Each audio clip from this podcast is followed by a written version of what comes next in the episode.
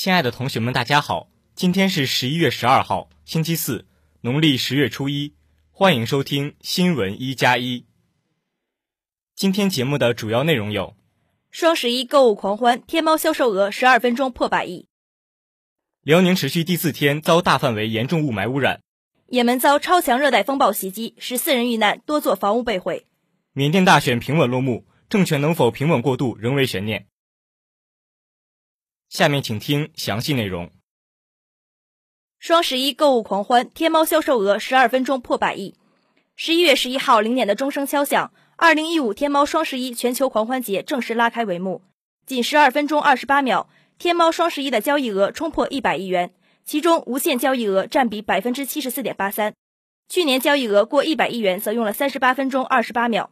值得一提的是，二零一五天猫双十一全球狂欢节开场后的一分二十八秒。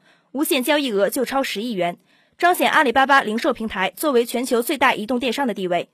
阿里巴巴集团 CEO 张勇表示，在阿里技术和产品团队的努力下，并依靠多年积累的数据，今年双十一首次全面实现由大数据驱动购物体验高度个性化，做到了千人千面、一步换境。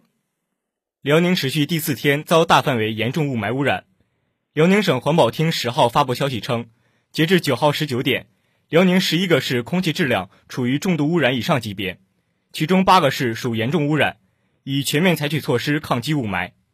从七号开始笼罩辽宁的雾霾，是二零一四年辽宁全面实施新空气质量标准以来面积最大、持续时间最长、污染最重的一次。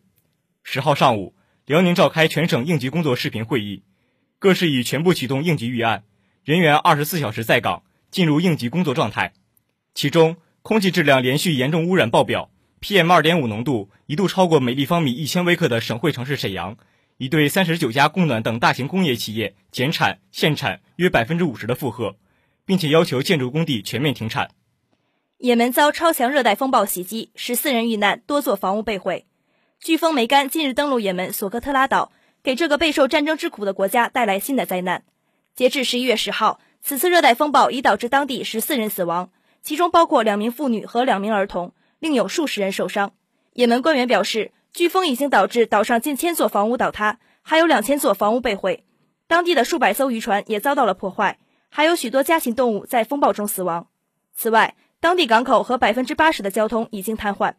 据悉，索科特拉岛距离也门大陆约有三百五十千米。梅干飓风是该岛屿近两周来遭遇的第二次热带风暴。也门官员已经向联合国和邻国阿曼请求帮助。希望他们尽快派救援团队前来营救当地居民。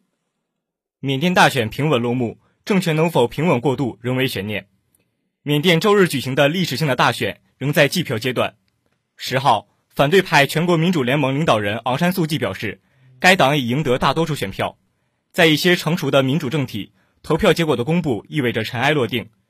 可是，在缅甸，政局转变的复杂历程才刚刚开始。